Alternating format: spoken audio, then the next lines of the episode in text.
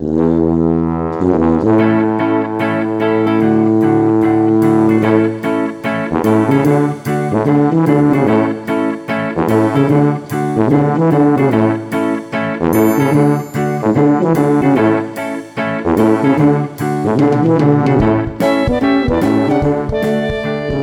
deň, dámy a páni. Zdravím vás pri ďalšej epizóde Viac než fitness podcastu.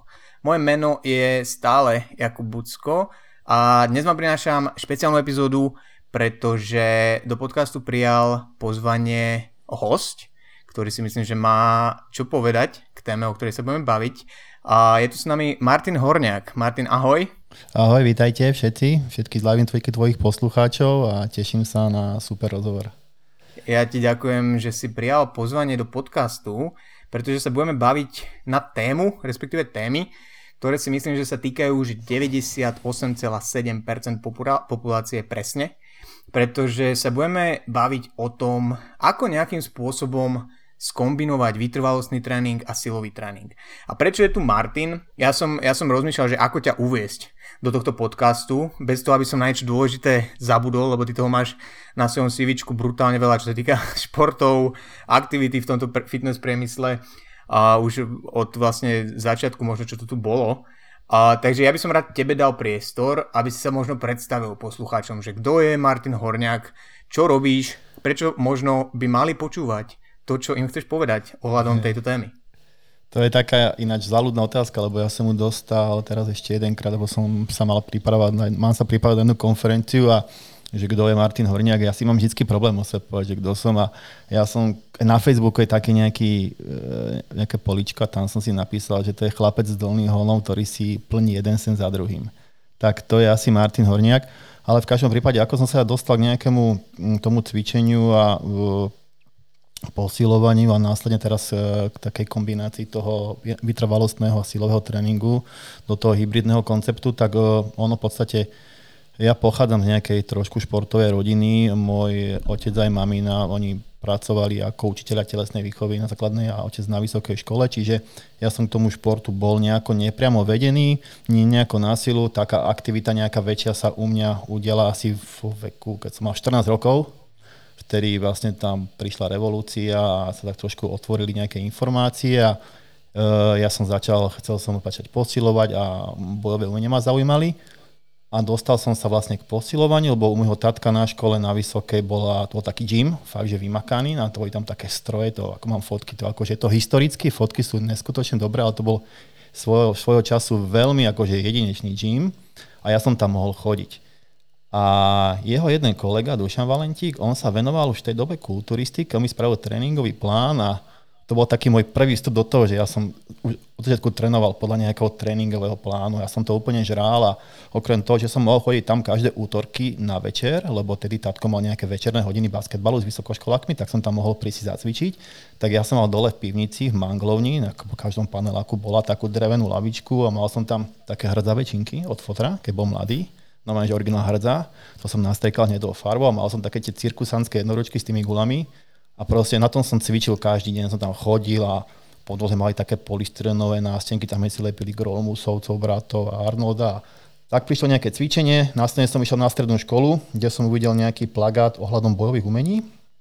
Konkrétne to bolo Kobudo keďže mňa nejako fascinovali, tedy boli tie filmy Ninjutsu a American Ninja všetko a sa mi to zdalo, že to je taký univerzálny bojovník, že dokáže všetko. Taký ten detský sen som v tom videl, naplnený.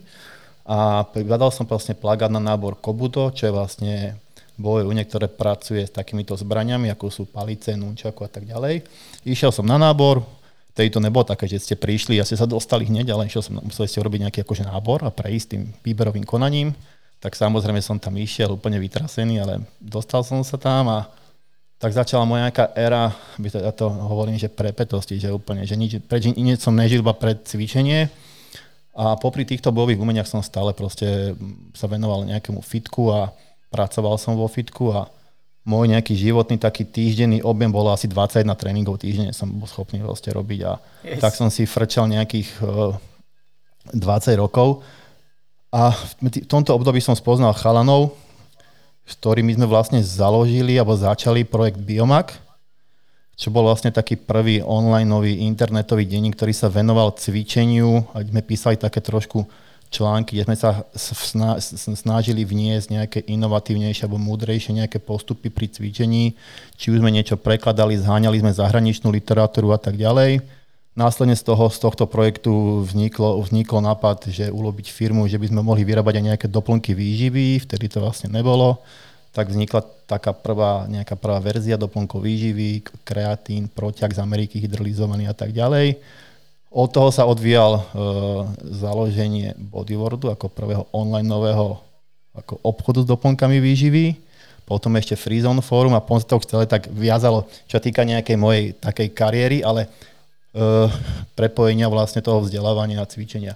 Čo týka cvičenia, tak e, po asi 25 rokoch, kde som bol aktívne pôsobil v tých bojových umeniach v rámci celej Európy a venoval som sa viacerým tým úplovým športom, a nastal tam taký jeden zvrat, kedy sa začali do týchto bojových umení vnášať nejaké športové súťaže, kontaktné. A vtedy som si uvedomil, že na to treba trošku inak trénovať, keď chceš, byť proste, keď chceš vyhrávať. Že musíš byť rýchly, musíš byť silný, že nie je to iba nejaké meditácii alebo nejaké cvičení kata, ale že to už je šport. A my sme ako na Slovensku chalani si to nejako uvedomili, začali sme makať a sme mali proste špecifické, sme si nejaké tréningy stavali, rozmýšľali nad tým, jak to postaviť a sme robili tréningy tomu venované a zistili sme, že zrazu náš level bojovej nejakej schopnosti alebo výkonnosti sa dostal úplne niekam inám ako toho ostatku, ktorí sa tomu toľko nevenovali a proste sme to tam mlátili hlava, nehlava, boli sme proste, patrili sme tým najlepším. A z tohto športu vlastne ja som sa dostal nejako k silovému trojboju, ma nejako zaujal, lebo vďaka Freezone fóru a chalanom, ktorí tam boli, e, sa mi dostali do ruky nejaké rúské tréningové plány Fomín, Ivanov, Šejkov mm-hmm. a na tých som si ja strašne frčal, lebo ma to strašne bavilo. Okrem, predtým sme samozrejme išli také veci, ako bol Polyqueen alebo testosterone, teraz to je Teenation, tak odtiaľ sme trénovali, veľa prekladali a proste všetko sa išlo po nejakých tréningových plánov, ale mne sa proste, potom som sa nejako nastavil na ten rúsky tréningový systém a ten mi proste chutil a chutili mi mŕtvoly, chutili mi drepy, chutili mi proste tlaky. Hej, keď si mal potom problém kúpiť si gate, tak si bol nešťastný, ale proste stále sme makali. A toto bol taký nejaký že zostup tomu, keď som začal trošku študovať viacej. Lebo zrazu som v tréningu videl nejaké percentá, nejaké nejaké ťažký deň, ľahký deň, nejaký dynamický effort, nejaké asistenčné cviky a vôbec som tomu akože nerozumel prečo, tak som začal študovať, lebo ja som vždy chcel vedieť o tom prečo a nejako som to študoval a dohľadával si a čítal si a mal z toho proste radosť, keď som pochopil, že z čoho to vychádza. Uh, následne po tých x rokoch venovania sa bojovým umeniam ako nejaké, nejaké hlavnej športovej činnosti prišlo v, v živote, to, už ťa toto nenaplňalo, lebo vlastne sa venoval stále nejakým ľuďom, ktorí, ktorí začínali, chodili tam proste sa odreagovať, ale to nebol taký performance. Čiže sme sa uko- rozhodli ukončiť nejako túto činnosť oddielu a e, ja som si len tak cvičil pred seba nejakú dobu a potom ma vlastne kamoš zobral, že má taký takú, že funkčnú telocvičňu, že neprídem zacvičiť. A to boli tie začiatku crossfitu začiatky a mňa tam zobral na tréning, som to už aj rozprával, že ja som tam strašne vyhorel na tom tréningu. Proste ja som tam skapíňal neskutočne a ja som nenávidel proste niekedy, že keď nejakú, akože, ja som myslel, že som športovec, som myslel. A tam som zistil, že ja vôbec vlastne nie športovec a že viem dvihnúť činku, viem dvihnúť možno ťažkú činku relatívne, ale že vôbec neviem, akože nie akože v takom ponímaní športu, že neviem dlho vydržať niečo robiť a tak ma to akože samozrejme nakoplo a tam som začal proste sa venovať crossfitu, ale rýchlo som pochopil, že aj ten crossfit v tých začiatkoch bol veľmi stávaný na tej, také tie náhodnosti, tých workout of day, kedy sa vlastne uh, ľuďom dávala tá variabilita, ľudia si to užívali, mali zažitkové cvičenie, dosahovali sa veľmi príjemné výsledky, ale ja som chcel súťažiť. A keď si chcel súťažiť, tak ten level tých pretekárov išiel strašne rýchlo dopredu a bolo, tam, do, tam bolo treba si uvedomiť, že asi to nebude len tak náhodné plánovanie tréningov ani pre crossfit, keď, na, keď je tak náročný ten šport, že je tam strašne veľa disciplín a tie disciplíny sa fakt, že tí chalani tam dávali na tej svetovej úrovni aj európskej už celkom rozumné čísla, aj keď boli iba v samostatnom tom športe. Takže som začal nejako stavať nejaké tréningy, začal som to nejako kombinovať na nejakého uvažovania A uh, dostal som sa vlastne k tomu, že som začal vytvárať nejaký vlastný tréningový koncept. Ja som si to nazval, že FTR. Ono to vyšlo z takého slova, že fuck the routine. To akože veľa ľudí ani nevie. Oni to potom všetci hovorili, že functional training a to bolo akože fuck the routine. Aby to, ne, mm. to bolo vlastne, to bola taká reklama, ináč taká dosť oplzla na to bola na, tak, na takú slovné spojenie a to ma tak podchytilo, že to je vlastne pravda, že keď niečo robí stále dokola to isté, nemôže očakávať proste in, iné výsledky. Z toho vzniklo FTR, začal som to nejako budovať a dostal som kontakt od jedného kamoša, že ja som sa nejako, odnačoval som sa, že hybrid atlet, lebo že robíš to aj to aj to. A dostal som potom kontakt od, e, myslím, že Miška Bohumela, že bude v Írsku tréningový, alebo taký seminár certifikačný s Alexom Viadom, z Ameriky, z Complete Human Performance, ktorý je taký, by som povedal, preborník v tom hybrid atlet, aj napísal knihu. A ja som aj chcel ísť k nemu na seminár, len hovorím, že do Ameriky cestovať kvôli tomu, lebo hovorím, že tie informácie e, som chcel nejako už dostať čo najviac zrešeršované, aby som nemusel vlastne absolvovať tú istú cestu, ako už niekto urobil. Ale keďže to bolo v Írsku, čo bol tu ako keby náskok, tak som tam išiel na prvý seminár. No a ten seminár trval, myslím, že 3 dní, 3 dní fakt, že nabité. A ja som po prvom dni bol úplne vypalený na hlave. Proste. Ja som dostal také, také, oni, taký set informácií a zrazu som si uvedomil, že, že sa musím pozerať na veľa tých faktov úplne inak. A začal som si uvedomovať, že pochopením nejakých základných fyziologických vecí a proste pravidiel a proste nájsť tú, tú jednoducho, že strašne dokáže potom človek si uvedomiť, prečo niektoré veci fungujú, ako ich stavať a prečo nefungujú. Proste, že nebuď, nehľadať tú náročnosť, tú, tú proste tú až takú vedeckosť, ale že niekedy sa treba za, zamyslieť nad tými základnými princípmi, ktoré sú už fakt rokmi overené.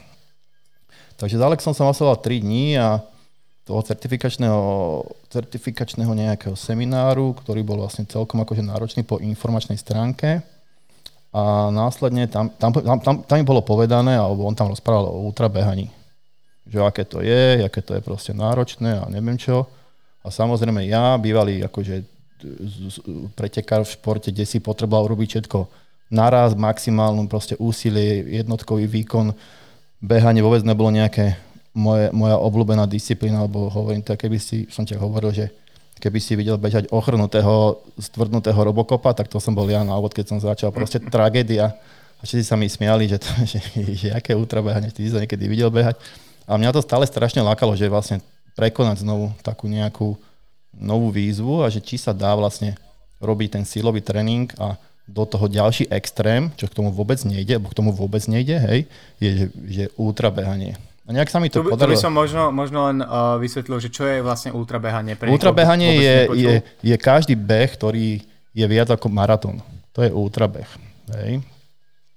Navyše ultrabehanie sa väčšinou robí v, v horách, alebo v tak, to je také akože horské, úzke ultrabehy, kde do toho nielen, že bežíš ďaleko, bežíš ešte aj krížom, krážom cez kopce. A ono väčšinou také, samozrejme ja som si hneď povedal, že OK, že ultrabehanie, že je nad 50, že dobré, ale že sú aj stovky, že sú aj 170 aj 140 a že čo tak si tam nejako, že rovno týmto smerom sa nejako orientovať a, a tak sa aj stalo. Takže to ultrabehanie vlastne, že je veľmi dlhá vzdialenosť, ale oficiálne je to definované všetko viac ako maratón. Hej, či keď to má 43 km, už to je proste ultrabeh.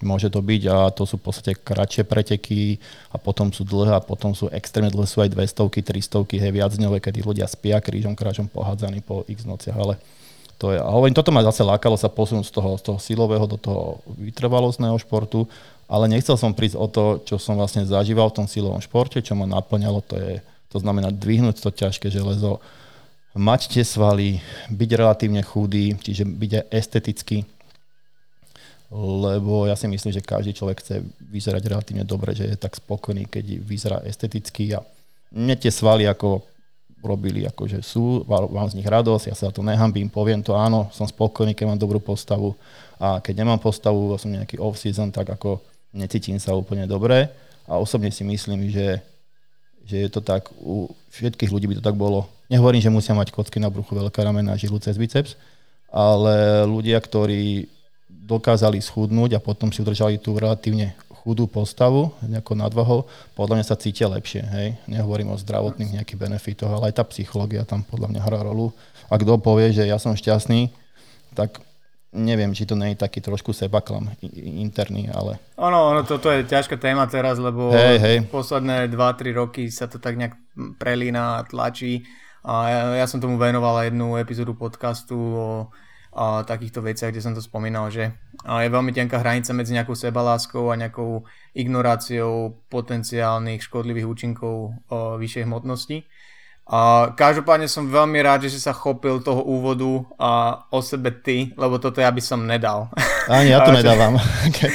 Čo sa týka tvojho akože pozadia športového alebo profesionálneho a podľa mňa si veľmi pekne akože tak nastínil, že ty si zažil ako keby oba tie, tie extrémy, hej, že máš za sebou už tie ultrabehy proste nejaké absolvované a zároveň ale napríklad z toho silového športu, ako tou nejakou kulturistickou érou si si prešiel, tak aj napríklad tým silovým trojbojom, kde a, tie, tie silové výkony máš povedzme, že nadpriemerné minimálne čo sa týka bežného cvičenca určite, hej.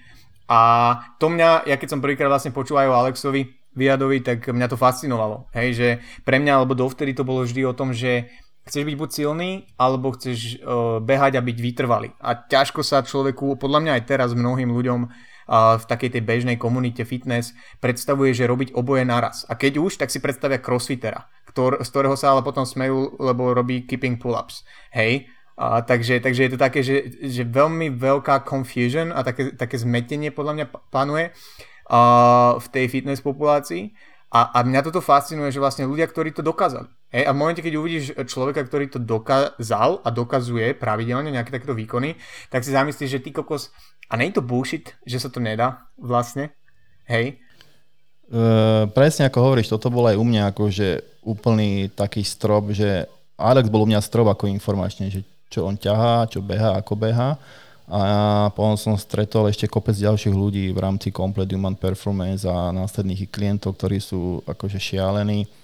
A napríklad teraz uh, najnovší výkon uh, Jonathan Payne, coach, on je myslím, že Škód, a má Fergusa a oni teraz išli, že taký challenge, išli, že, že to je že mila pod 5 minút, potom drepnúť 500 libier a odbehnúť 50 kilometrov. To všetko v jednom, v jednom dni.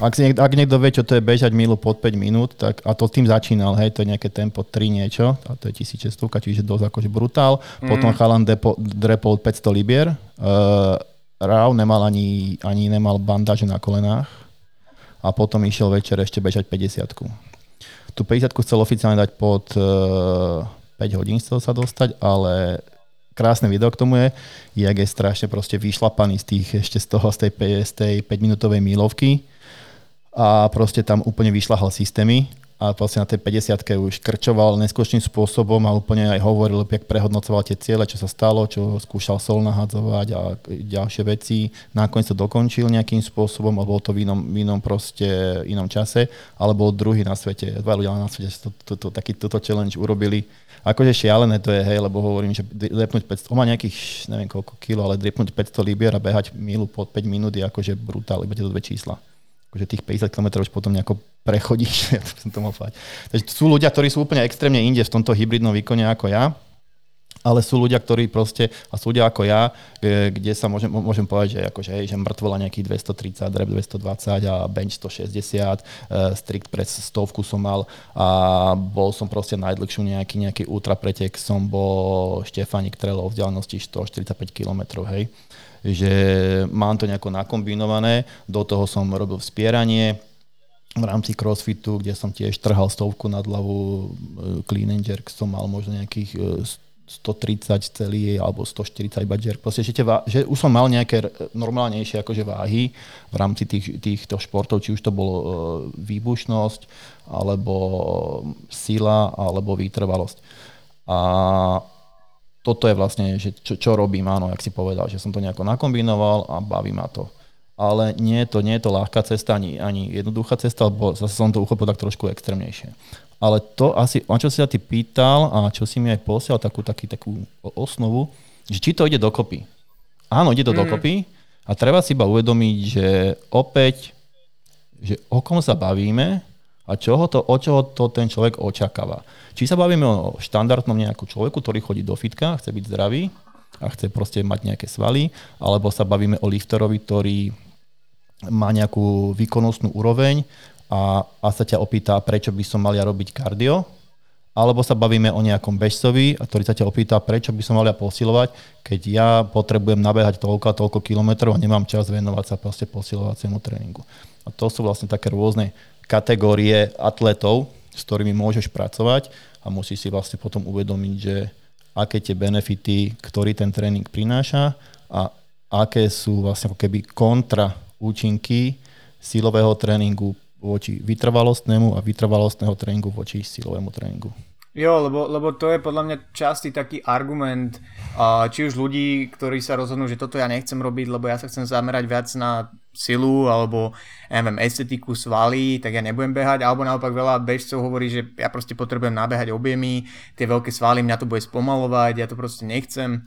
Uh, veľakrát uh, podľa mňa je aj taký, taký ten hate nenapadný z jedného tábora do druhého, kedy sa bežci smejú tým silovým, že čo však ty nevládzeš a na čo sú ti tie svaly, keď one vidíš po schodoch a dýchčíš. A zase uh, tí, tí siloví športovci sa smejú uh, vytrvalostným, že akí sú chudučky a že čo však ťa one odfúkne. A podľa mňa to je úplne zbytočné, pretože e, kvôli tomu ako keby ignorujú tie benefity, čo im to môže dať. Presne Hej. tak, je to, je to zbytočné. To sú vlastne dva svety, ktoré sa rozhodli preniť pre iné ciele. Uh, a neznamená, že ten jeden svet alebo vedomosti, skúsenosti z toho jedného sveta nemôžu pomôcť tomu druhému svetu byť uh, lepší. Napríklad, povieme úplne, úplne dva základné akože prínosy z jedného sveta do druhého. Takže vytrvalostný tréning ako taký zlepšuje srdce, zdravie, kardiovaskulárny systém, e, zvyšuje kapilárie v daných svaloch e, a zvyšuje počet mitochondrií silový tréning e, toto na srdce nerobí. Silové tréning je tam ľahké zhrubnutie ľavé ventrikuly, kvôli tomu, že tam sa uzatvárajú kapire pri, pri, tom, pri tom prekonávaní tej hmotnosti, následne to srdce pumpe oveľa výraznejšie, cez to tlačí von a nenastáva proste tamto symetrický rozvoj srdca, lebo srdce tiež sa adaptuje na tréning a stáva sa zdravším, lepším, silnejším.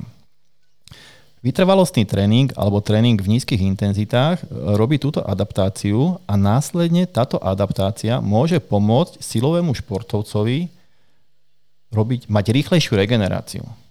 A to je podľa mňa alfa a omega tréningu mať rýchlu regeneráciu. Čím som rýchlejšie zregenerovaný, tým môžem spraviť rýchlejšie ďalší tréningový podnet, ktorý potrebujem, aby som bol lepší. A to pre mňa ako pre športovca, ktorý sa venuje napríklad cieľovému výkonu, je podstatné, lebo dokážem trénovať ako keby viacej. A keď dokážem trénovať viacej v nejakom časovom úseku, znamená, že budem overall lepší, rýchlejšie lepší v princípe. Navyše e, sa ti zlepšuje regenerácia napríklad medzi sériami, čiže dokážeš ako keby lepšie urobiť kvalitnejšiu sériu na základe takého istého oddychu, ako keď nemáš tú kardiovaskulárnu adaptáciu. Na druhej strane, čo môže silový tréning ponúknuť napríklad bežcom? Môže im ponúknuť oveľa pevnejšie kosti. Môže im ponúknuť oveľa väčšiu schopnosť produkcie sily. Môže im pomôcť e, udržanie lepšej, e, lepšieho držania tela v únave.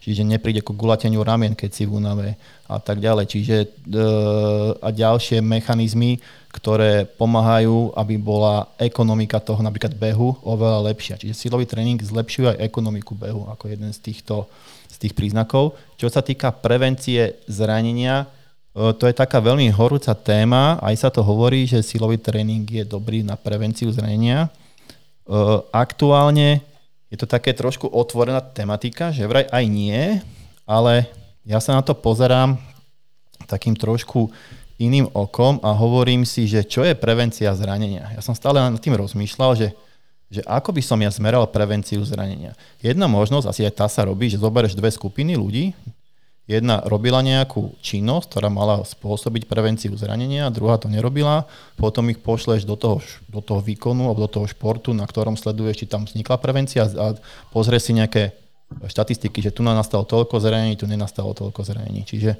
to je nejaká observácia, ktorá môže byť akože nejako smerodajná, či to je alebo nie je, ale neviem, či, či existuje nejaký merateľný marker fyziologický, že teraz som durablejší, akože menej sa zraním. A za mňa uh, jeden, z, jeden, z, jeden z okamihov, kedy dochádza k zraneniu, je únava.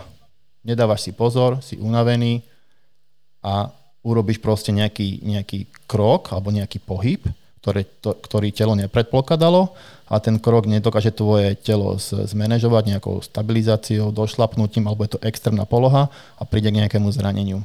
A tým pádom, že silovejší tréning ti pomôže urobiť ten sval silnejší alebo vytrvalejší v danej, danom silovom nejakom, nejakom rozsahu, tak ako keby si oddialoval tú, tú únavu toho svalu, lebo si ho natrénoval a tým pádom ako keby tam došlo k tej prevencii toho zrania, že tá, tá únava ti príde neskôršie.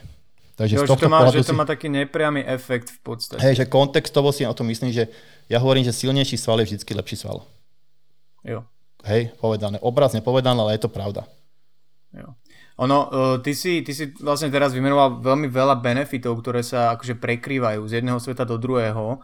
A možno pre niekoho to môže byť ťažké si predstaviť, že o, dobre, silnejšie alebo, alebo pevnejšie kosti, na čo mi to je, tak ono väčšinou sú to také tie, nie tá instantná gratifikácia, ktorú človek z týždňa na týždeň si uvedomí, ale down the line o 5 rokov, o 10 rokov pochopí, že aha, ten bežec, ktorý cvičil a má pevnejšie kosti, tak asi sa mu lepšie bude proste nažívať, hej, že bude proste fungovať možno aj s menej tými zraneniami. A naopak ten silový športovec alebo niekto, kto iba si ide sem tam zabúchať do fitka inak sedí na riti, ktorý možno začne behať a prídu tie kardiovaskulárne adaptácie, tak zistí, že aha, ok, ja vládzem behať za tými deckami napriek tomu, že benchujem 150 kg, to je celkom fajn. Alebo, alebo vidím po schodoch a nie som zadýchaný. Jo, jo, vidím, vidím, vidím po schodoch bez toho, že sa zadýcham ako proste divá svinia a, a tých benefitov, hovorím, je, je veľmi veľa, ono je to proste ignorované, buď preto, že sa ľuďom nechce, alebo len preto, že taká proste nejak, taký nejaký názor panuje.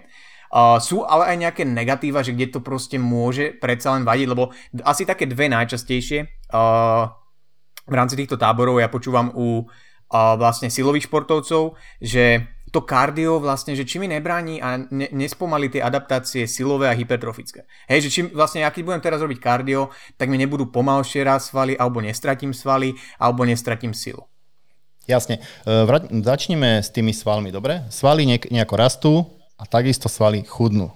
Obidve, obidva smery sú adaptácie. Silový tréning venovaný hypertrofii, to znamená, dochádza tam nejakému vyčerpaniu toho svalu, je tam nejaké mechanické pnutie, mám dostatočný príjem kalórií, následne nastáva proste rast daného svalu, ktorý som precvičil.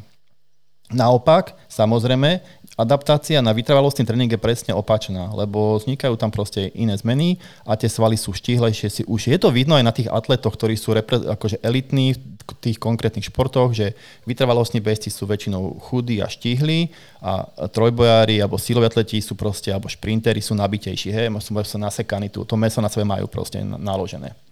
Je to práve, áno, sú to dve spektra a obidve tie spektra majú za následok takéto adaptácie. Ale ak začne vytrvalec posilovať, neznamená to, že mu narastú svaly, ak napríklad nebude mať eh, kalorický surplus. Čiže nebude príjmať oveľa viacej kalórií. Hej? Ten proces nie je taký, že začal som cvičiť a zrazu prosím obrovské svaly, ale to, tam, to je že kont- kontextovo musíš robiť viacej veci. Čiže ako náhle on si napríklad má pod kontrolou stravu, tak ten silový tréning u neho vôbec nemusí znamenať, že mu porastú svaly, ale nastane adaptácia v zmysle sily alebo uh, rate of force uh, výkonu, hej, že ako rýchlo vie proste znovu opakovane robiť dan, daný silový výkon alebo rýchlo dokáže vyvinúť maximálnu silu. Následne samozrejme pevnosť kosti, to znamená unavové zlomeniny, hej, takéto veci si odiali. Uh, nehovorím o tom, že nastáva silovým tréningom nastáva lepšia inzulínová citlivosť a využiteľnosť glukózy.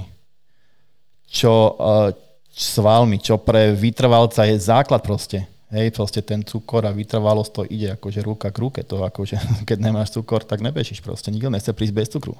Akože to sú, to je bonk, to je proste stena a ostaneš tam, sa klepeš. Takže toto sú veci, ktoré sú a naopak, uh, že či, či neschudnem. To je také isté pravidlo, treba si povedať, že, že koľko si myslíš, že budeš robiť toho ty ako, ako silový športovec tých vytrvalostných behov. aby si, aby si schudol. Zase je to o tom, či to dokážeš kaloricky pokryť a či dokážeš e, správne si z jedného tréningu ako keby ukrojiť, aby si tam mohol pridať ten druhý tréning. Ide o to, že my ako ľudský, ľudský telo, ako, ako organizmus má nejakú schopnosť, schopnosť regenerácie, nejakú kapacitu. A teraz samozrejme v každom v tom športe samostatne sa snažíme tie tréningové plány tlačiť na maximum tej ako keby regeneračnej schopnosti, aj keď sa môžem baviť o nejakých veciach, ako je koľko je minimálna efektívna dávka versus maximálna a aké tam je proste že to, to úsilie navyše voči rísku na zraneniu, aké tam prínosy a grafy a proste tieto veci, to, to, ktorých ty určite vieš, ale myslím, že aktuálne to je bezpredmetná téma proste. Ale snažíme sa ísť akože na maximum, ale e, keď to začneme kombinovať, tak si musíme uvedomiť, že čo je kritický objem pre mňa. Kritický objem tréningový je niečo, že toto musím robiť, aby som sa nezhoršil, ale aby, alebo aby som mal nejaký, nejaký objem zabezpečený, aby som sa zlepšoval a toto môžem obetovať voči tomu, aby som bol zdravší alebo získal tie benefity, o ktorých hovoríme a následne som bol zase lepším v tom tréningu, lebo budem napríklad schopný trénovať viacej, alebo mať lepšiu regeneráciu, alebo budem mať pevnejšie šlachy, alebo budem mať schopnosť urobenia e, rýchlejšie, alebo vyššiu vyšší power bude mať v tých nohách. Hej? Čiže toto je to, že stanovenie si toho kritického parametru, ktorý je, že niekto beha napríklad 100 km týždenne a teraz poviem si, je 100 km pre mňa nutnosť, alebo mohol by som 80 a ten čas, tých, čo, čo je tých 40, by som venoval silovému tréningu a znamená to, že 60 plus 40, že keď získam benefity, ako rýchlo a následne vlastne čo mi to priniesie v konečnom dôsledku z dlhodobého hľadiska. Že o 2-3 roky nebudem mať tieto zdravotné problémy. Hej, to je, že short versus long, to znamená krátkodobé a dlhodobé hľadisko je veľmi dôležité. E, pozerať sa na niečo krátkodobo v rámci trénovania je, je taká cesta, ktorá vedie dosť rýchlo do záhuby. Mm-hmm. Lebo sa človek väčšinou zraní, alebo stratí motiváciu, alebo chuť a vlastne opúšťa ten šport nie preto, že by nemohol ďalej pokračovať alebo že by v ňom nemohol byť dobrý, ale preto, že si vlastne vyprodukoval sám určité prúsery, preto, lebo chcel všetko short, rýchlo. No, to je, to je veľmi dôležité, aby si ľudia uvedomili, že ono, ja sa tu teraz bavím s človekom, ktorý, ako som povedal, že zažil tie extrémy, hej, že robí ultrabehy, čo dlhšie ako ultra už neexistuje nič, to už je len, že mesiac budeš bežať v kúžce, alebo jak Tom Hanks, hej, Forrest Gump, alebo a, a zároveň proste má veľké silové výkony. Ale toto keď počúva človek, ktorý možno cvičí a rozmýšľa nad tým, že či by mal zaradiť kardio, tak to není až taká veľká časová investícia v rámci toho týždňa, že teraz musí začať behať 10, 15, 20, 30 km denne a Zároveň to není asi tak rizikové, ak, tá, ak to jedlo nemá tak zle poriešené, že by teraz riskoval, že stratí všetku silu, stratí všetky svaly. A zase naopak, ak to, toto pozerá niekto, kto síce možno není elitný bežec, ale proste rád beha, že má nabehané tie kilometre v rámci týždňa, mesiaca, roka, a rozmýšľam nad tým, že či teda ten silový tréning áno, nie, tak zase to není o tom, že teraz sa nabobtnáš, hej, ako Michelin a nebudeš zrazu o mesiac vedieť behať. Tam je to len práve to, čo hovorí Martin, že treba si trošku uvedomiť tie akože vklady a výnosy a možno ak niečo ukrojím z toho tréningového objemu, tak ja zistím, že mne to možno až tak ani nechýba, ale môžem to investovať inak. Presne tak, to je to, že mm, to sa hovorí, že, že zbav sa bordelu v tréningu, hej, nadbytočného. A to je aj koncept vo hybridnom tréningovom proste nejakom tom systéme. E, my sa snažíme, alebo tam, keď sa pozeráme a začneme pracovať s nejakým atletom, ktorý si do toho hybridného konceptu, tak sa snažíme si stanoviť e, ktoré sú pre neho nutnosťou, ktoré sú proste top priorita a cviky, ktoré sú, keď sa opýtam prečo, tak dostanem odpoveď možno, alebo lebo sa mi to páči, tak tieto cviky idú okamžite preč z tréningu.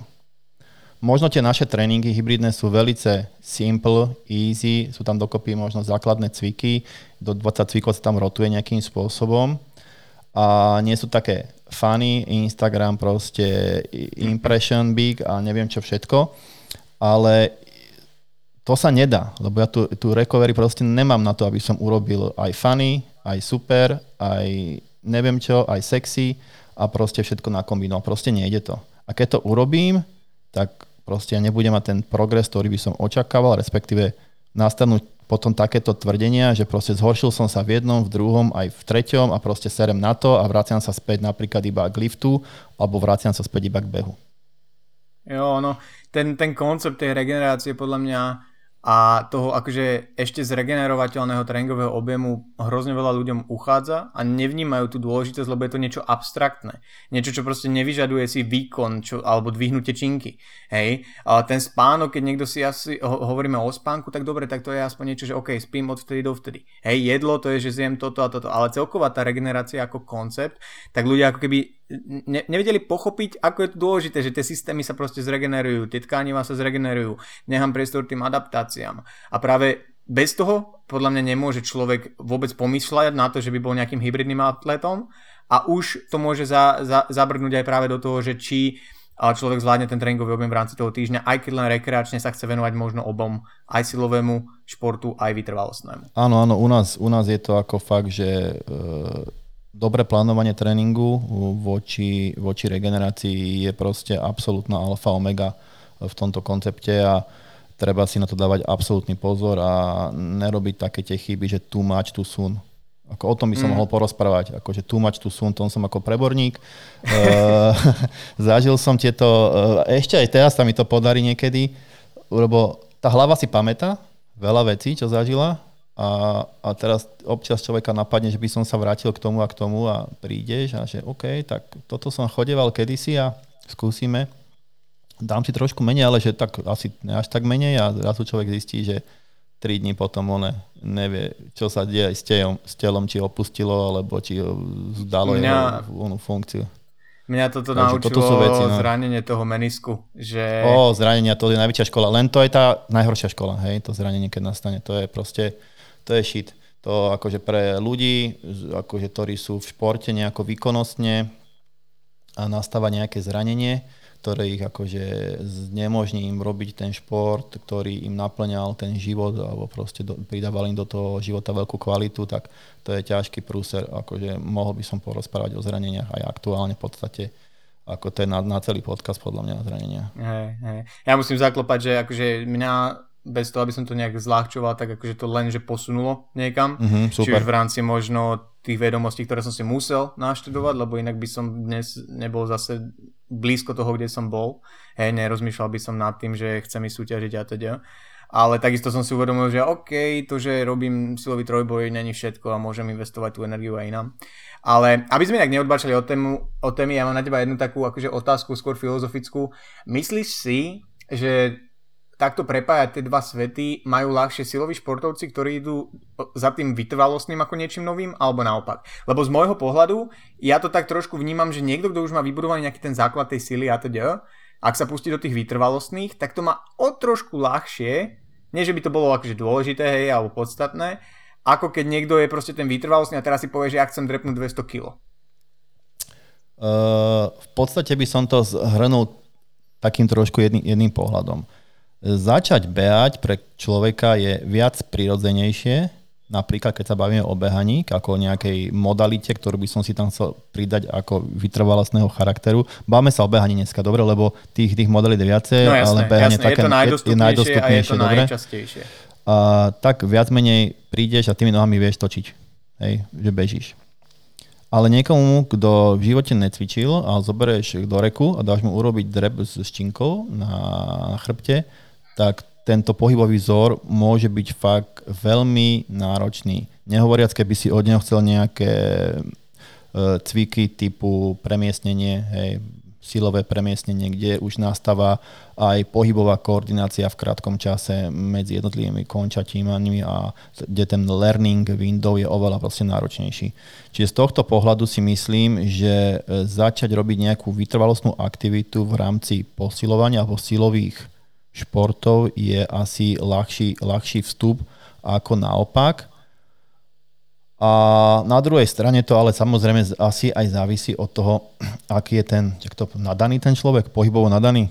Hej, niektorí ľudia proste sú, že im proste ukážeš niečo a on to hneď spraví, akože proste, že, a ty sa, ty sa to učil proste mesiac. Hej, on príde a že bác, bác a proste mu to sadne. Čiže je tam nejaká nadanosť. Možno je to aj z toho, že ako, aké športy robia popri tom, či hra, nejaké tie tímové športy, alebo či sú tak celkovo športovo mm, orientovaní v tom mm. živote, že majú ten, ten learning, ten learning v hlave, tú schopnosť proste odpozorovať pohyb a zopakovať akože, ako keby lepšiu. Vieš, to je jak talent proste, že niekto je talentovaný na to, že dokáže proste zobrať a urobiť ten pohyb dosť dobre a niekto proste ide skúšiť proste aj bežať a normálne si myslí, že sa zabije proste. Sa potkne. Že on, že on normálne, že, že to, že normálne zvoláš sanitku po druhom kroku. Hey, Takže, ale hovorím, že vo všeobecnosti si myslím, že vstup z silového posilovania do behu je asi jednoduchšia záležitosť, aj keď nie vždycky príjemná. Je to akože niekedy ťažké, ťažké umieranie, je tam veľa proste faktorov, ktoré, ktoré treba zvážiť a ktoré si treba dať na to pozor a treba začať veľmi opatrne, treba začať pomaly, hlavne keď ste ťažší atlet, to znamená, ak máte nejakú výraznú svalovú hmotu, lebo tá vaša hmota je úplne ináč rozdelená, máte nejaké funkčné tuhosti, ktoré sú benefitmi pre váš silový šport, ale pre e, túto modalitu napríklad bežecku môžu byť e, obťažnejšie.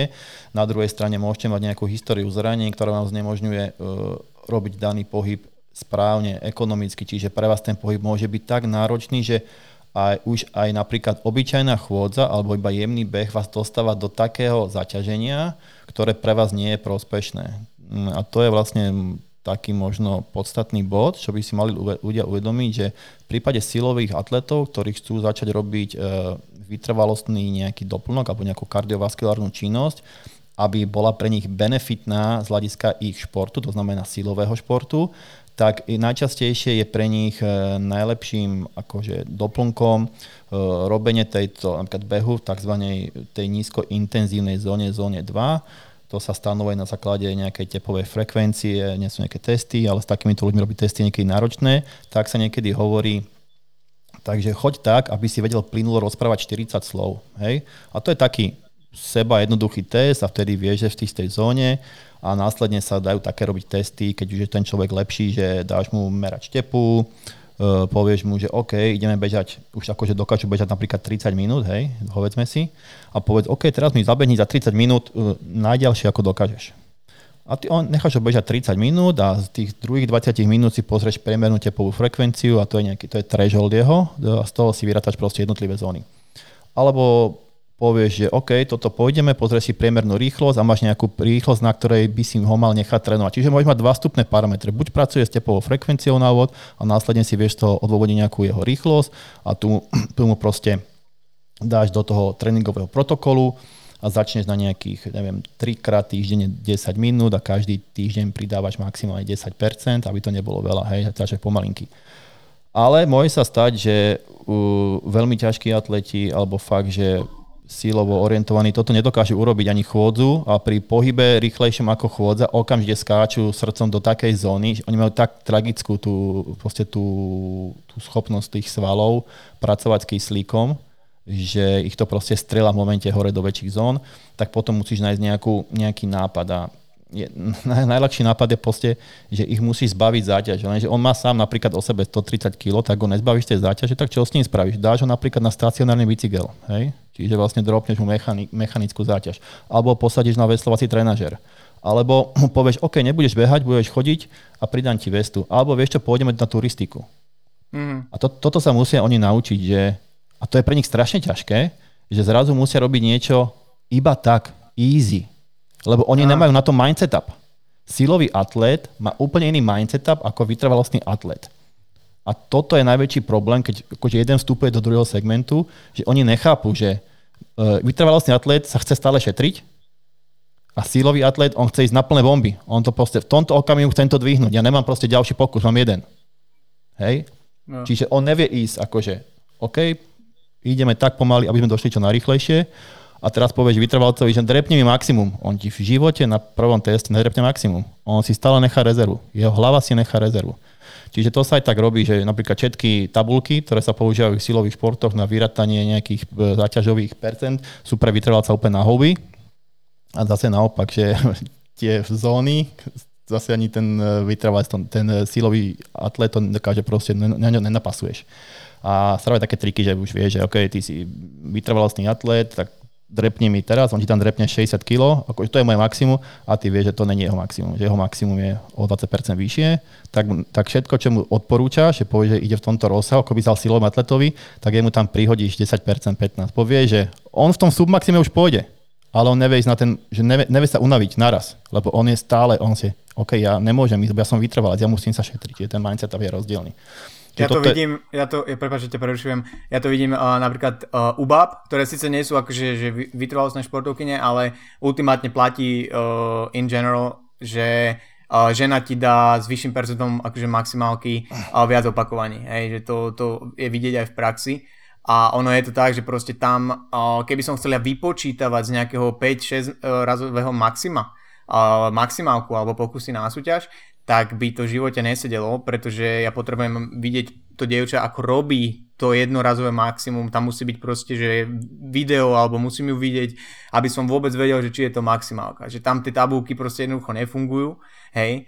A čo si vlastne hovoril s tým, že ľudia majú problém ako keby, že, alebo teraz siloví športovci majú problém uh, začať uh, pomaly, alebo na tak nízkej intenzite, že majú pocit, že vlastne toto mi nič nerobí tak podľa mňa to je hrozne časté celkovo pri ľuďoch, že ktorí začínajú behať.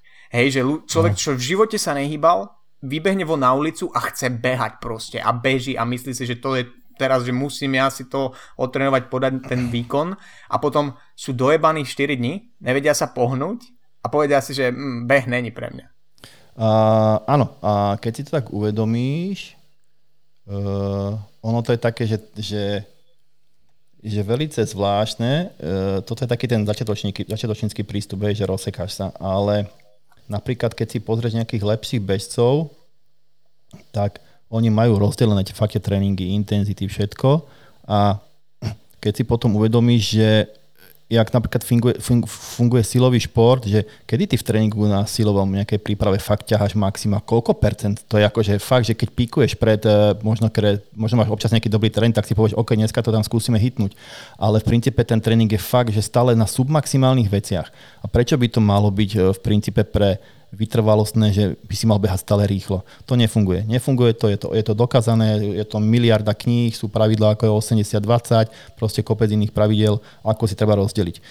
A čo je podstatné, tá, tá pomalosť je dôležitá, lebo sa to volá, že Frank Sterlingov mechanizmus a je to jedna z tých adaptácií, že sa ti zlepšuje to srdce v tým, že dokáže ako keby mať uh, lepší ten stroke volume, čiže dokáže na, jedno, na jednu kontrakciu vypumpovať viacej krvi, tak e, tá nastáva práve iba pri záťaži, kde je stredná aerobná aktivita zhruba 70 až 85 maximál, maximálky z toho srdca, hej. A nastáva to iba vtedy, nikdy iný to nenastáva.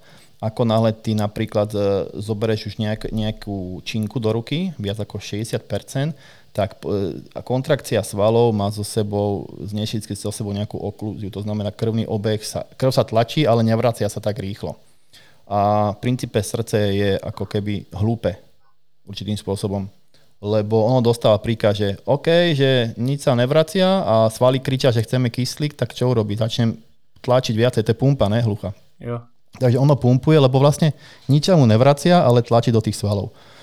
A preto si aj niektorí ľudia myslia, že to, že mám dvihnutú tepovku počas silového tréningu, že robím kardiovaskulárnu adaptáciu, ale nerobí. Nenastávajú tie adaptačné procesy, ktoré potrebujeme. Je to presne kvôli tomuto, že ten mechanizmus alebo to, to, kedy sa to srdce zlepšuje, nastáva práve v úplne v iných intenzitách. A preto je dôležité vedieť, v akej si intenzite, či už to je na základe zón, ktoré si nejako zmeriaš alebo nejako odsleduješ, alebo je to na základe proste e, rýchlosti, ktorou, ktorú si potom vieš toho nejako odrátať alebo odsledovať. Čiže preto je dôležité vedieť chodiť pomaly alebo vedieť, čo je pomaly, čo je tá low intensity steady state, to LISS a to označuje, veľakrát sa môže nájsť, alebo zóna 2, Z2, Z1, Z2 sú to väčšinou pri bežeckých tréningoch označené tieto protokoly, ktoré označujú tieto, tieto nízke zóny. Dá sa, dá sa podľa teba koncipovať silový tréning tak, aby došlo k týmto aerobným a- a- adaptáciám? Nemyslím Nie. teraz klasické, že, že urobíš sériu, pauza, urobíš sériu, pauza, ale čo sú vlastne, ja neviem, kruhové tréningy, alebo keď sa pozrieš napríklad na crossfit, tak uh, dal, dal by sa povedať, že to je z časti možno silový tréning s nejakými vytrvalostnými prvkami, ak sa pozrieme na niektoré vodka, tak e, si ty zastancu toho, že proste ne, ne, neskoncipuješ silový tréning tak, aby si na, dostal tieto adaptácie? Nie, nie, neurobiš to tam kvôli tomu, čo som teraz povedal. Napríklad na, to, na tom srdci nedosiahneš tú adaptáciu, lebo musí tam byť tá nízka intenzita. Hej? Je to súčasť toho tréningového protokolu, kedy máš proste trénovať pomaly, ale easy. Neurobiš jo. to tam nejakým spôsobom, bohužiaľ. Aj teraz, čo je napríklad veľmi veľ, veľa mód, napríklad tie hitka všelijaké, tak uh, tam nastáva tá oklúzia a proste toho, toho, toho, tej krvi a všetkých týchto vecí a nenas, ne, nedostane tam úplne ten benefit toho, toho kardiovaskulárneho zdravia, nenastane. Takže v každom prípade, pardon, v každom prípade treba vedieť trénovať niekedy aj easy. Je to aj vlastne, ne, nemôžeš každý deň napríklad ťahať 90 90% je maximum plus, vypečený ako one. Vieš, jak zemáky spálený, proste budeš tretí deň. Budeš sedieť a pozerať sa na stenu a nevieš, čo tam robíš, proste úplne mlieko vieš, v hlave. a čo sa týka, lebo podľa mňa sme veľmi pekne pokryli tú takú tú vytrvalosť pre tých silových športovcov. Čo je podľa teba uh, také minimum pre bežného silového športovca, ktorý chce získať práve tieto kardiovaskulárne benefity, povedzme, že cvičí 3 krát do týždňa, 4 krát, hej, dobré silovo s nejakým aj tým hypertrofickým a rozsahom opakovaní, keď to mám takto povedať, a povie si, že OK, tak chcem sa zamerať trochu na ten kardiovaskulárny systém, som ochotný možno tomu investovať viacej času, hej, tréningová jednotka 1, 2, 3 navyše. A čo je také minimum, aby uvidel tie adaptácie? Na úvod si myslím, že minimum sú aspoň dva tréningy, ale to sú akože plnohodnotné tréningy. V princípe je, že to dokážeš e, kombinovať v rámci tréningovej jednotky, tak, e, tak sa dostávaš možno už na tri a čo je úplne super. Vieš, že máš napríklad jednu samostatnú, napríklad sobotu, nedelu venuješ e, nejakej dlhšej nízkej intenzite, ktorú si schopný v danom čase už absolvovať bez toho, aby si si spôsobil zbytočný nejaký ďalší stresový faktor. A väčšinou sa stáva, že tieto, tieto väčšinou sa, nevstáva, e, sa to tak robí, že tieto tréningové jednotky s nízkou intenzitou sa dávajú na konci tréningového týždňa a e, je bežnou, bežnou praxou, že následne vlastne, e, in, e, jak je tá, vieš, krivka intenzity a objemu, oni sú tak, že na úvod týždňa vlastne ideš vysokú intenzitu, nižší objem, hej, a ku koncu týždňa sa to vlastne obracia, kvôli tomu, že tam je nejaká únava a tak ďalej, tak vlastne e, sa veľmi často stáva, že vďaka tomu, že bola tá nízka intenzita, tá low intensity steady state, nejakú sobotu, nedelu, tak pondelok, útorok ľudia ťahajú maxka. br dosahujú úplne že bez problémov v tom tréningu. A druhým takým dôležitým faktorom, ktorý je vlastne alfa omega uh, hybridného tréningu, to sme ešte nesprávali, sa volá, že konsolidácia stresových faktorov. Uh, pre telo nie je, nie, neexistuje, že toto je vytrvalostný tréning a toto je sílový tréning. Sval nevie, čo robí. Sval niečo urobí, vznikne nejaký stres a keď ten stres je horší ako niečo, čo niekedy zažilo to telo, tak sa snaží tomu nejako vyrovnať, nejako adaptovať. To je základný princíp, prečo rastú svaly, prečo sme silnejší, prečo dokážeme bežať ďalej a prečo sme napríklad e, zdravší v daných proste adaptačných podnetoch, lebo sa adaptujeme na podnety, ktoré musia prísť. Tie podnety musia byť dostatočne silné a musia byť dostatočne nové, aby telo proste vedelo, že OK, stále, stále nesom dosť dobre, stále to musím nejako proste e, riešiť. Konsolidácia stresových faktorov sa vlastne robí, sa zistí, že že, do, telo sa dokáže z jedného stresu dobre regenerovať, ale a druhé spektrum môže zase zaťažovať, keď je na jednom beží regenerácia. A napríklad si predstav, že máš pondelok tréning, kedy ideš 90% niečo, nejaké dvojky, 6 dvojok, čo je vlastne veľmi vysoká intenzita, nízky objem. A čo v tomto tréningu by si mohol urobiť z pohľadu napríklad behu, keď si povieš to isté. Bo to bude rovnaký stresový faktor. Takže čo si viem? OK, viem si spraviť 30 sekundové šprinty. Alebo airbike. 30 sekúnd on, 30 sekúnd off, 6 krát, koniec.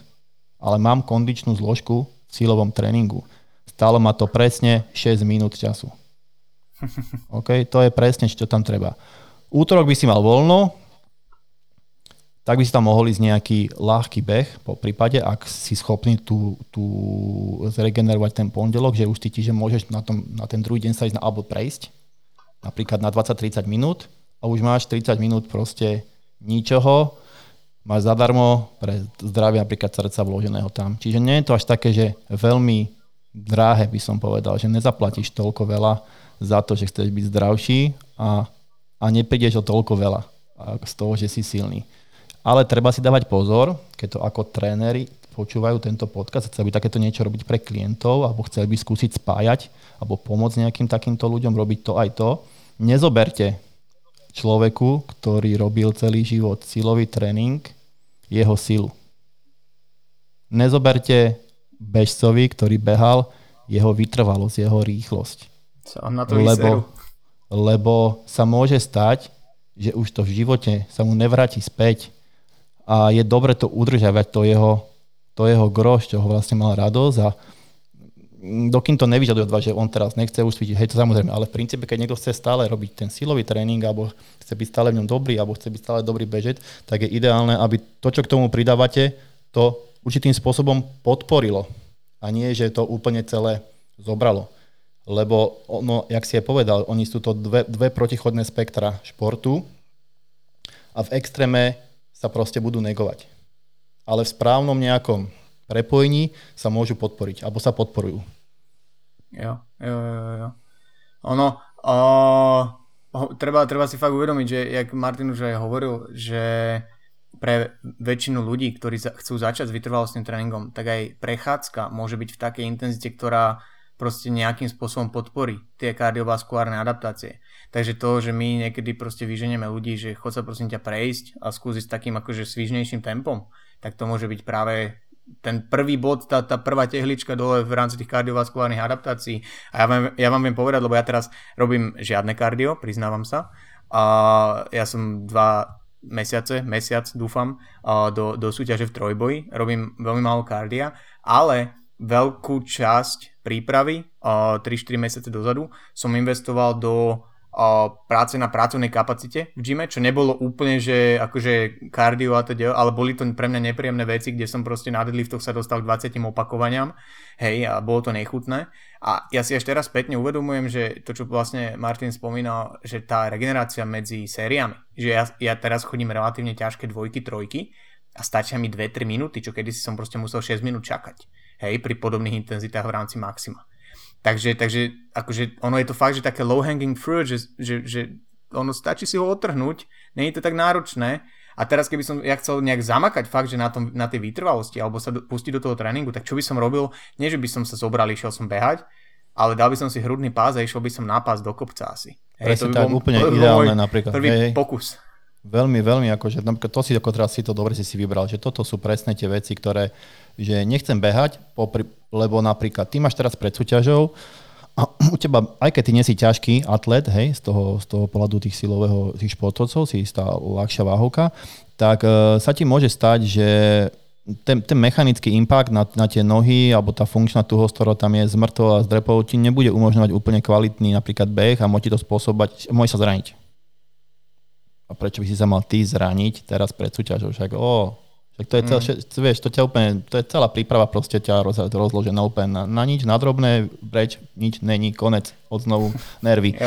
No a preto hovorím, tá chôdza na tom páse predsa je, to je také relatívne bezpečné. Čiže riziko zranenia versus uh, odmena je vždycky dobrá úvaha na začiatok, kde vlastne vstupu si musí aj tréner alebo človek uvedomiť, že odkiaľ pochádza a že čo sú jeho ako limitujúce faktory. Napríklad, aby si dal, e, keby si dal napríklad niekto do benchuje, hej, má cecky stuhnuté, lebo to je funkčná tuhosť a povie, že OK, chcem robiť teraz e, triatlon a dáš ho plávať do vody, tak on proste s tými ceckami toho kravla nezapláva dobre. Teraz aké máme možnosti, že čo zbavíme ho tej funkčnej tuhosti? Nejakou mobilizáciou a naťahovaním? Ale on bude horší bencher Mm. To nebude proste akože dobrý prístup. Tak potom sa robia také cvičenia, ktoré sú dočasná mobilizácia. To znamená, urobí sa mobilizácia v rámci rozcvičky, ktorá mu umožní v danom tréningu napríklad byť mobilnejší, ale nie je to akože trvalé, že nebude mu to dávať do každého tréningu. Hej? napríklad. Alebo viem, že si dreper, máš nohy jak malý koník, skočíš do vody, tak sa ti nohy topia, hej, máš ich proste ťažké. To tak, som ja. OK, tak si daj dosku medzi nohy, keď začínaš plávať. Koniec debaty, dobre? Lebo proste pre teba to nebude priorita, ale proste chceš si zaplávať, daj si dosku medzi nohy. Vybavené, jednoduché riešenie. Čiže vždy všetko trvá tak jednoducho sa na to pozrieť a nehľadá to nejakú úplnú ťažkú komplikáciu, lebo potom človek hľadá komplikácie, hľadá nejaké, by som povedal, že extrémne brutálne riešenia a skončí proste v takom blúdnom kruhu a nikam sa nič nehybe.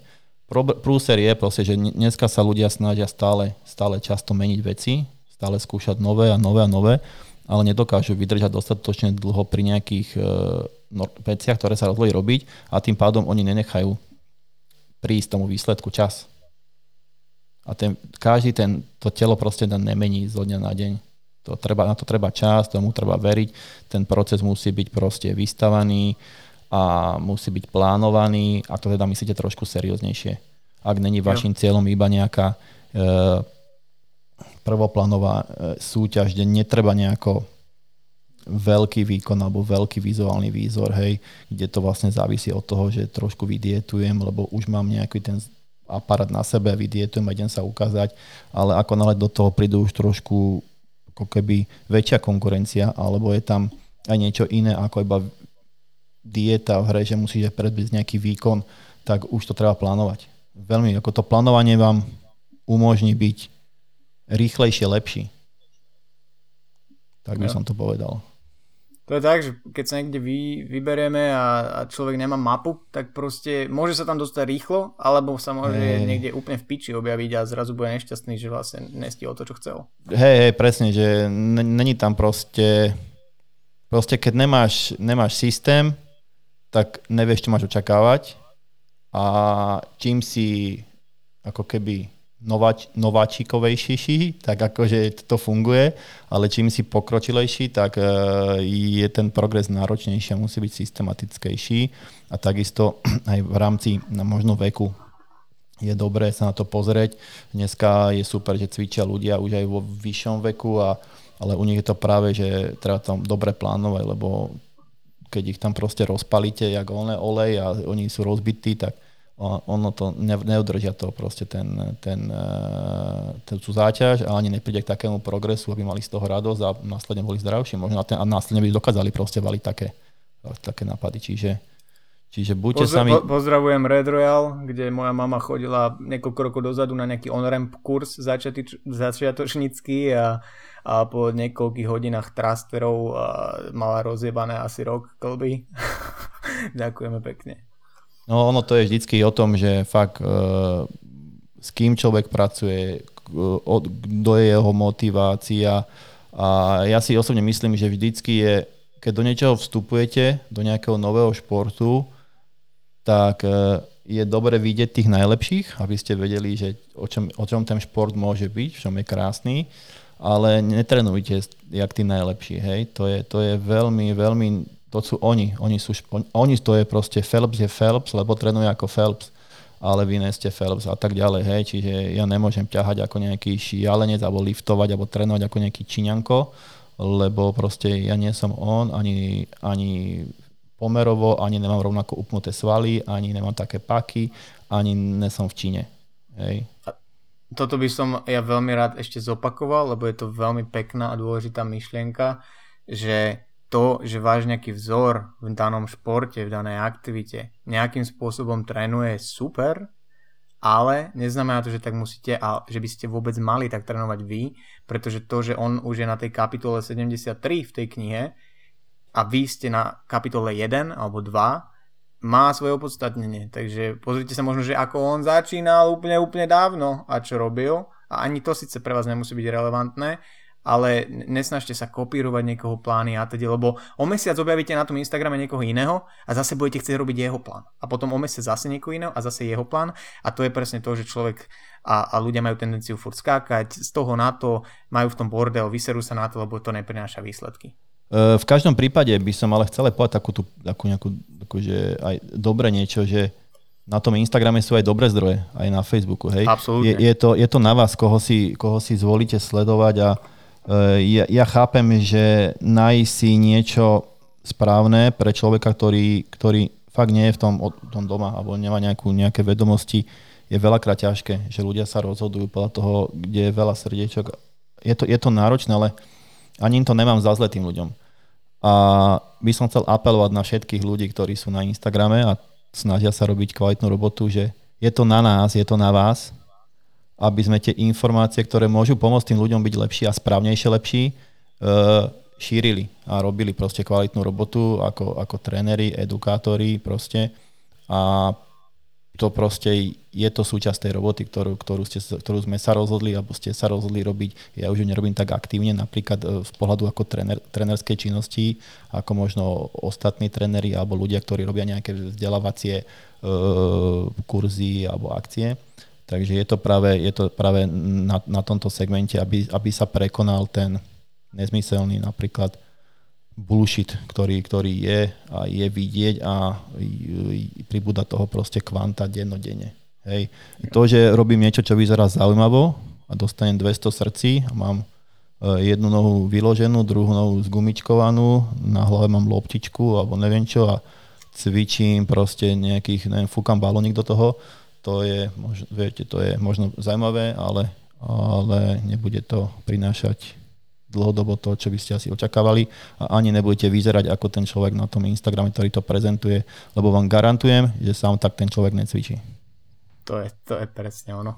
Mnohokrát, že to, čo prezentujú tí ľudia, tak nie, nie je to, čo ich tam dostalo, alebo to, čo robia reálne. A tí ľudia, ktorí prezentujú relatívne, by som povedal, že, že dobré spôsoby, väčšinou majú oveľa menší ten sociálny, akože taký ten follow, dobre? To, to je také pravidlo. Je to, je to logické, lebo ten obsah nie je až tak zaujímavý. Takže ja sám akože niekedy kolaborujem, že, koko, že koho followovať, koho ne a teraz je táto informácia dobrá, je, je vedecká, je nejaká, nejaká správna, takže vôbec, vôbec to neviem tiež veľakrát vyhodnotiť úplne správne a ja si vždy kladem otázku, že keď tomuto verím, čo, niečomu, že sa mi páči, že sa mi to zdá logické, tak sa vždy snažím nájsť, dohľadať opak.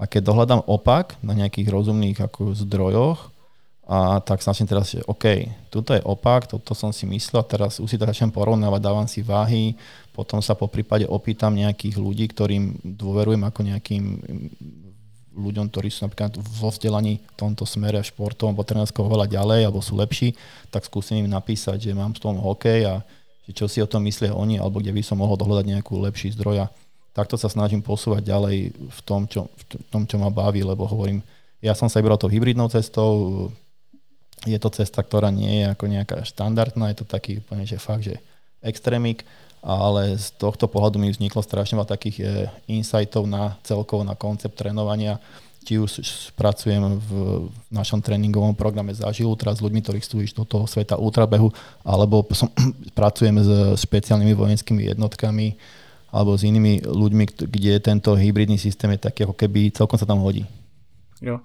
Uh, dobre Martin, posledná, posledná taká vec, ktorú, ktorú by som rád nejakým spôsobom prebral, je, my sme sa teraz dotkli toho, že ako vlastne dostať možno toho silového športovca k tomu behu mm-hmm. a k tomu, k tej kardiovaskulárnej aktivite.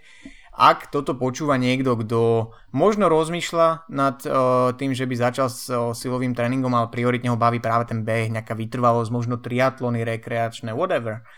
Ako by takýto vytrvalostný športovec, rekreačný, takmer profesionálny, akokoľvek to chceme charakterizovať, mal začať s tým silovým tréningom. Čo sa týka možno nejakého konceptu aj v tom praktickom ponímaní, že dobre, v rámci toho týždňa, koľko tých tréningových jednotiek je pre mňa nutných a čo, na, čo sa, na čo sa v tom mám zamerať. Je to o tom, že dobre, ja som vytrvalec, takže musím vlastne dlhá práca, tak ja teraz budem robiť veľa opakovaní a, a ideálne pra, pra, na Práve, že nie. Práve, že to je ten...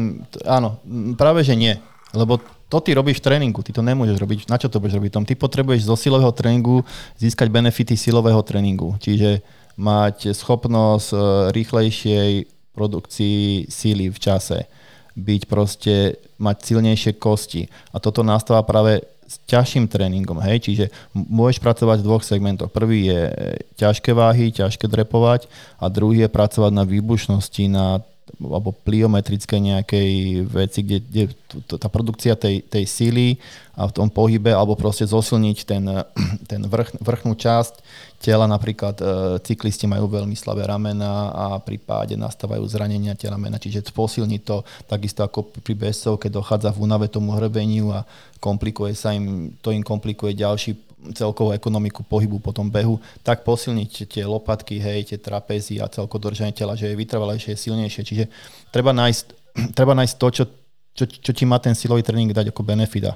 A ty nepotrebuješ proste, beháš veľa, ty nepotrebuješ robiť veľa toho akože tej síly, lebo to už máš ako keby v tom tréningu. Môžeš to využiť ako nejakú kombináciu, že dneska by som, napríklad ja to robím ja mám rád také, uh, vieš, že ultrabeh o tom, že máš behať napríklad že veľké vzdialenosti. Ale ja nemám každý deň napríklad čas, že ísť behať 3-4 hodiny. Ani by sa to asi nedalo. Ale viem urobiť takú fintu, že OK, dneska si dám 2 hodiny beh, ale prvý, prvú hodinu pôjdem v kúse výpady. A druhú hodinu potom s tými nohami pôjdem behať. Čiže ja som si nasilmula nejakú strašnú únavu, ktorá na tom ultrabehu nastáva a následne som išiel behať. A tu sa učím tolerancii bolesti.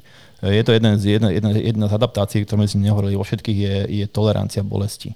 Prach bolesti sa nemení a tolerancia bolesti sa posúva. Tolerancia bolesti sa posúva oveľa výraznejšie pri vytrvalostných športoch.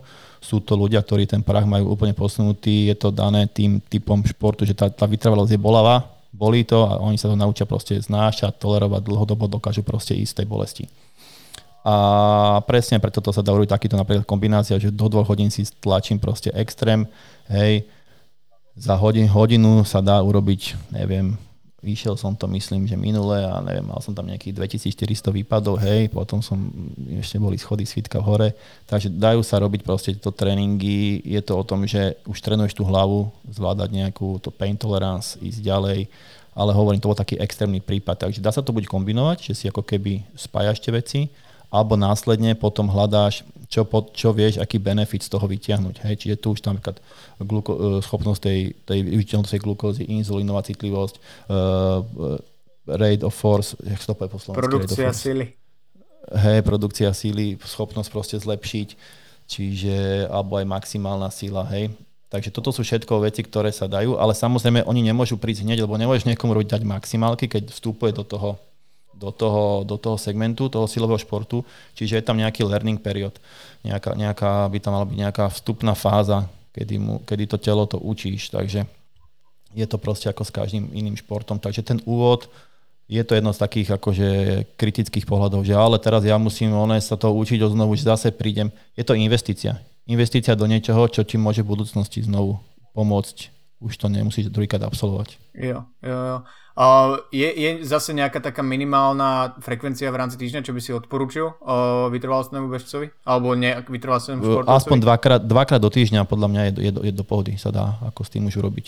S dvomi tréningami silovými sa dá urobiť nejaký progres v rámci silových benefitov pre vytrvalostného športovca. Okay. Tri je úplne že top a viacej to už samozrejme to už sa dá kombinovať. E, my v Zaži Ultra s ľuďmi pracujeme 8 mesiacov, a oni tam majú, myslím, že 5 až 6 tréningových jednotiek kombinovaných, čiže okrem nedele uh, je tam vždy nejaká kombinácia a ten pomer sa mení. Na úvod, je tam viacej silovej zložky, potom je tam viacej bežeckej zložky a samozrejme na záver, keď sa blíži už uh, špecifický event alebo nejaká tá udalosť a pretek, tak už sa špecializujeme. Hej, tá, z toho generál do toho, do toho, z toho všeobecného do, toho, do tej špecializácie sa musí prechádzať je to vlastne aj v rámci tej kondičnej prípravy máte všeobecnú pracovnú kapacitu a špeciálnu, špeciálnu e, pracovnú kapacitu znamená, že lokálnu. To znamená, jedna je schopnosť pre telo vykonávať nejakú činnosť nejakú dobu a tá lokálna je vykonávať proste nejakú činnosť s nejakým zaťažením v nejakej frekvencii ako dlho bez toho, aby si stratil výkon. Čiže napríklad dám ťa trepovať za 60 každých 10 sekúnd, ti poviem, že robíš opakovanie a budem sledovať, kedy, kedy to neurobíš. Mm. A to je pre mňa nejaký parameter. A poviem si, OK, toto vieme zlepšovať. Urobím nejaký tréningový cyklus a povieš to znovu ten test. A teraz zrazu miesto 5 minút tam budeš 10 minút trepovať, povieš, OK, že už ma to nebaví, ešte môžem ďalej. A už vidíš, že máš progres. Hej jo. na e, tie e, lokálnej pracovnej kapacity. Tá vzniká lokálne v tých svaloch, to znamená mitochondrie, e, zhustenie kapilárií a efekt, využiteľnosť proste substrátov efektívnejšia. Takže, takže pre všetkých nejakých vytrvalcov, čo nás počúvajú, krátka rekapitulácia. Keď idete do posilovne, tak prosím, neskačte 80 krát na bedňu, lebo sa potrebujete zadýchať. Nemusíte robiť 20 opakovaní na všetkých cvikoch, len preto, že sa potrebujete zadýchať. Pozerajte sa skôr na tie, a choďte po tých adaptáciách, ktoré vám ten váš šport primárny, ten beh, to čo proste vás baví, nedáva. Hej, vy viete, že sa zlepšujete kondične, tam vonku alebo v tom bazéne alebo na tom bajku, tak tam na to máte práve to. Hej? Ale keď idete do toho gymu, tak vy chcete tie iné adaptácie, tie, ktoré vám ten váš šport nedáva. Hej? To ono, znamená, dajú sa proste, stan, napríklad, uh, tak je určitý carryover nejakých cvikov a treba vždycky proste E, napríklad carryover cvikov pre powerliftera, hej, pre liftera. Vždycky si treba povedať, že ktoré sú vysoko špecifické a tie m- musia byť v tom tréningu. Hej, čiže pre drep je to drep a napríklad drep s pauzou. Potom menej špecifické, ale veľmi ešte dobré cviky je napríklad predný drep, výskok z drepu, box squat alebo good morning, hej, doplnkový. A môžu byť nejaké accessory, čiže nejaké doplnkové cviky sú split squaty, bulharské výpady a minimum carry over pre powerlifter MK thruster alebo drepšinko nad hlavou alebo výskok na, na box alebo volk, prechádzka s oným nejakým volkom naloženým. Hej. A teraz, keď idem robiť v podstate tento hybridný tréning, tak začnem uberať od spodu, hej, z toho minimum carry over do toho, do, toho, do tých, od toho accessory dám preč proste a postupne z toho uberám, lebo to je to volume, ktoré ja nepotrebujem a to, práve to použijem na to, aby som si vybudoval napríklad zdravšie srdce. A takisto v tom platie aj naopak, hej, že poviem si, že čo je pre mňa podstatné ako prebežca, také a také typy behu a do toho si pridám vlastne napríklad tieto, tieto silový tréning alebo budú tu proste nejaké výbušné cviky, jednotky, dvojky alebo proste nejaké rýchle veci a nájdem si proste stranu, ale tam si treba, to je tiež, nie je to taký jednoduchý ten tréning, ten rate of force, tom treba vedieť s akou váhou, pre koho, pre aký šport je to špecifické. Ale v základe sú to drepy, mŕtvy ťah pre je to jedna, jedna z, z dvoch akože základných cvikov, z ktorých, z ktorých určite budú benefitovať. E, bench press a tlak určite kvôli zase tej vrchnej časti tela a rôzne príťahové cviky, kde posilnia zase chrb, chrbtové svalstvo kvôli tomu, aby držali tú posturu čo najviac výstretu a nedošlo tam vlastne k tej únave, tomu, k tomu zlému držania tela. E, zvýšenie maximálnej síly alebo toho rate of force je vždy spojené alebo veľakrát spojené s zlepšením ekonomiky behu pre toho jedinca, čiže budú z toho benefitovať. Aj toto nehovorím o tom, čo sme sa bavili o tej glukóze, že lepšie využite substratov v rámci toho pohybu a e, pevnejšie kosti.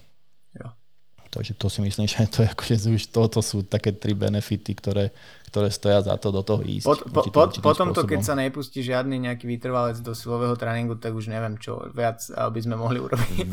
Vieš čo, zo skúsenosti aj s feedbackov, vďaka tomu našemu tréningovému programu, viem, že všetci to akože v konečnom dôsledku veľmi oceňovali, že že neverili tomu napríklad, ale zistili potom tie benefity v, v tom nejakom časovom slede, že im to do, začalo dochádzať, že im to pomáhalo a hlavne zistili to, vieš, ako keď skončil tréningový, keď skončil ten tréningový e, projekt a oni absolvovali úspešne, tak sa možno vrátili do nejakého normálu a potom mi veľakrát písali, že ja by som tu znovu išiel 6 zase boli, že nefunguje mi to, že, že proste zistili, že jak im to robilo dobre aj napriek tomu, že to bolo hnusné. Ja, nevážiš si, čo máš, kým to nestratíš. Áno, áno, ja vždy, keď začíname ten tréningový koncept, tak e, píšem, že očakávam nejaké nové nadávky, ale že buďte kreatívni, lebo že neviem, či už tromfnete to, čo mi bolo povedané. Lebo samozrejme nešetrím ich, akože i tým, že to je pripravené na nejaký ultravýkon, kde to, kde to utrpenie je fakt e, vysoké. Aj únava, aj psychické, aj proste je to ubolené, aj je tam mm. žalúdok a všetko, tak e, mám také, také nepísané pravidlo, si hovorím pre seba, že ak je, ak je ten pretek najhoršie, čo si v živote zažil, tak tvoj tréning stal za hovno. Mm-hmm. Mm-hmm. To je to, že je rozdiel medzi tréningom a podávaním výkonu však. A, hey, dobre Martin, a, blížime sa k hodine a pol, takže uh. si myslím, že sme prešli veľmi veľa pekných a užitočných informácií. A posledná vec, ak ťa ľudia chcú niekde nájsť, možno kontaktovať, alebo máš nejaké, nejaké projekty, ktoré by si možno im chcel odprezentovať, alebo o ktorých by si chcel povedať, tak prosím, správ to, lebo máš toho akože celkom dosť. A aktuálne na, na projekt ktoré sa týkajú športu ako takého alebo kombinácie. Je to ten tréningový program Zaži Ultra, ktorý vlastne teraz niekedy budeme začínať ročník 2021. Je to 8-mesačný tréningový plán venovaný bežcom, ktorí by chceli vstúpiť do sveta ultra, je to kombinácia silového a bežeckého tréningu, kde vlastne v závere je možnosť a príležitosť a veľká pravdepodobnosť, že úspešne dokončia e, Štefanik Trail vzdialenosti 145 km výskovým prevýšením asi 5300 metrov, ktorý sa beží e, z Brezovej pod Badlom až sem do Eurovej. Je to veľmi akože historicky známy a perfektný pretek krásna, krásna proste zážitková vec a krásnych 30 hodín života stravíte takouto takou, takou záležitosťou. Čiže to je ako, čo sa týka športovania. Uh, ostatné veci aktuálne um, sa nevenujem nejakým osobným nejakým prípravám. Nestíham to popri iných aktivitách, projektoch, ktoré, ktoré sú či už profesné alebo, alebo iné. Uh, ale pripravujem, že začnem teraz trošku opäť asi publikovať v rámci bodyboardu samozrejme, pôjdu vo nejaké informácie, k, k trénovaniu možno týmto smerom alebo nejakým takým odbornejším veciam, ktoré, ktoré si študujem. Takže to bude také, čo, čo sa teraz môže v blízkej budúcnosti odo mňa očakávať. A ináč postujem si na Instagram, na Facebook, ale väčšinou to je taký freestyle, len môj nie je to úplne e, tak odborné, je to trošku niekedy také voľnejšie, lebo už, už som taký, že si to užívam viacej. To je, to je, to je dôležité. A... Ale snažím sa niekedy aj nejakú kvalitu tam dať, nejaký obsah, keď nájdem si čas, len hovorím, teraz je toho extrémne veľa, e, čo mám rozpracované projekty, ale z toho cvičenia je to ten záži ultra, ktorý je teraz, akože si myslím, že aktuálne, ale hovorím kontakt na mňa určite Martin zavinač bodyworld.sk alebo EU teraz už, takže tam som stále v kontakte, mm, takže rád pomôžem, ak sa dá nejakým spôsobom aspoň nasmerovať. Takže toto je teraz asi aktuálne, čo, čo, čo sa, kde ma môžu ľudia nájsť, kontaktovať alebo počúvať. A potom občas urobím nejaký podcastík tiež, ale to tiež musím si pripraviť. Takže snažím sa tiež akože prispieť k tomu, k tomu svetu, aby bol, aby bol trošku zase možno lepší a mudrejší toho fitnessu a pomôcť pár ľuďom nejakým aspoň informáciami šíriť, tak ako robíš ty. Takže e, tiež som sa pridal do tejto komunity, takže dúfam, že budem úspešne pokračovať. No ja ti budem držať palce. A tým sme prišli k záveru dnešnej epizódy. Ja veľmi pekne ďakujem všetkým tým, ktorí s nami uh, vydržali takto do konca. A veľmi pekne ďakujem Martinovi ešte raz, že si našiel na mňa až hodinu a pol času vo svojom nábitom programe a rozhodol sa, že takto bude zdieľať svoje skúsenosti a informácie a verím tomu, že to niektorým z vás možno trošku otvorilo oči a taký iný svet a iný pohľad na to, ako kombinovať silový a vytrvalostný tréning a že možno to nie je úplná utopia a že sa to nebie až tak, ako ste si možno doteraz mysleli. Takže... Ja by som chcel poďakovať za pozvanie samozrejme a pevne verím, že tvoji posluchači dneska dostali nejaké možno nové alebo zaujímavé informácie a pevne verím, že aj sa s nimi niekedy stretnem, či už v lese alebo niekde v gyme. Vždycky ma môžete osloviť, taký plešatý, šedivý s bradou, tak to som ja. Občas mám svaly, občas ne. Ale, takže vždy, keď ma niekde uvidíte, aby ste sa niečo opýtať, tak s kľudom ma poklepte po ramene, len nekedy repujem alebo benchujem, tedy sa mi ťažko rozpráva. A ak by som vás v lese nespoznal, tak je to možno preto, že som už úplne vypnutý, lebo bežím už dva dní napríklad v kuse. tedy vyzerám tak dosť bledo, jak umierajúce zviera. Uh, takže, takže tedy tiež asi ťažko spoznávam a komunikujem, ale vždycky rád odpoviem, pozdravím, odpoviem na otázku, takže hoci kedy, hoci komu ra- s radosťou poradím, pomôžem, podržím činku, alebo dám spot, alebo proste poviem mu, nech vypadne z reku, keď tam robí biceps. Tak počuli ste to sami, máte asi návod na to, kedy a ako oslovať Martina Horňaka. A s týmto by som sa s vami rád rozlúčil a my sa počujeme v ďalšej epizóde. Ďakujem a ahojte.